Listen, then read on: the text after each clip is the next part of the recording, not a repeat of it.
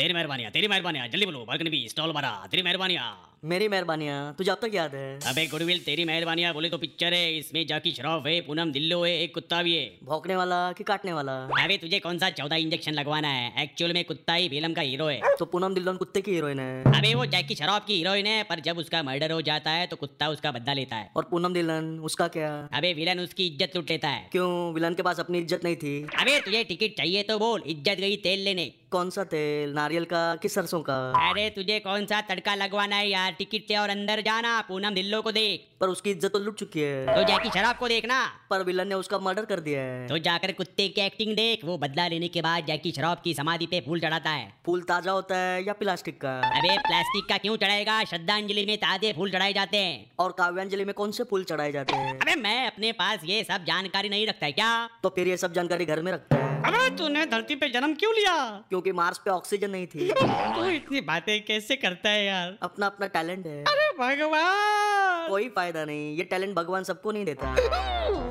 अफसोस मत कर मैं तुझे ट्यूशन दूंगा भाग मत अरे अरे अरे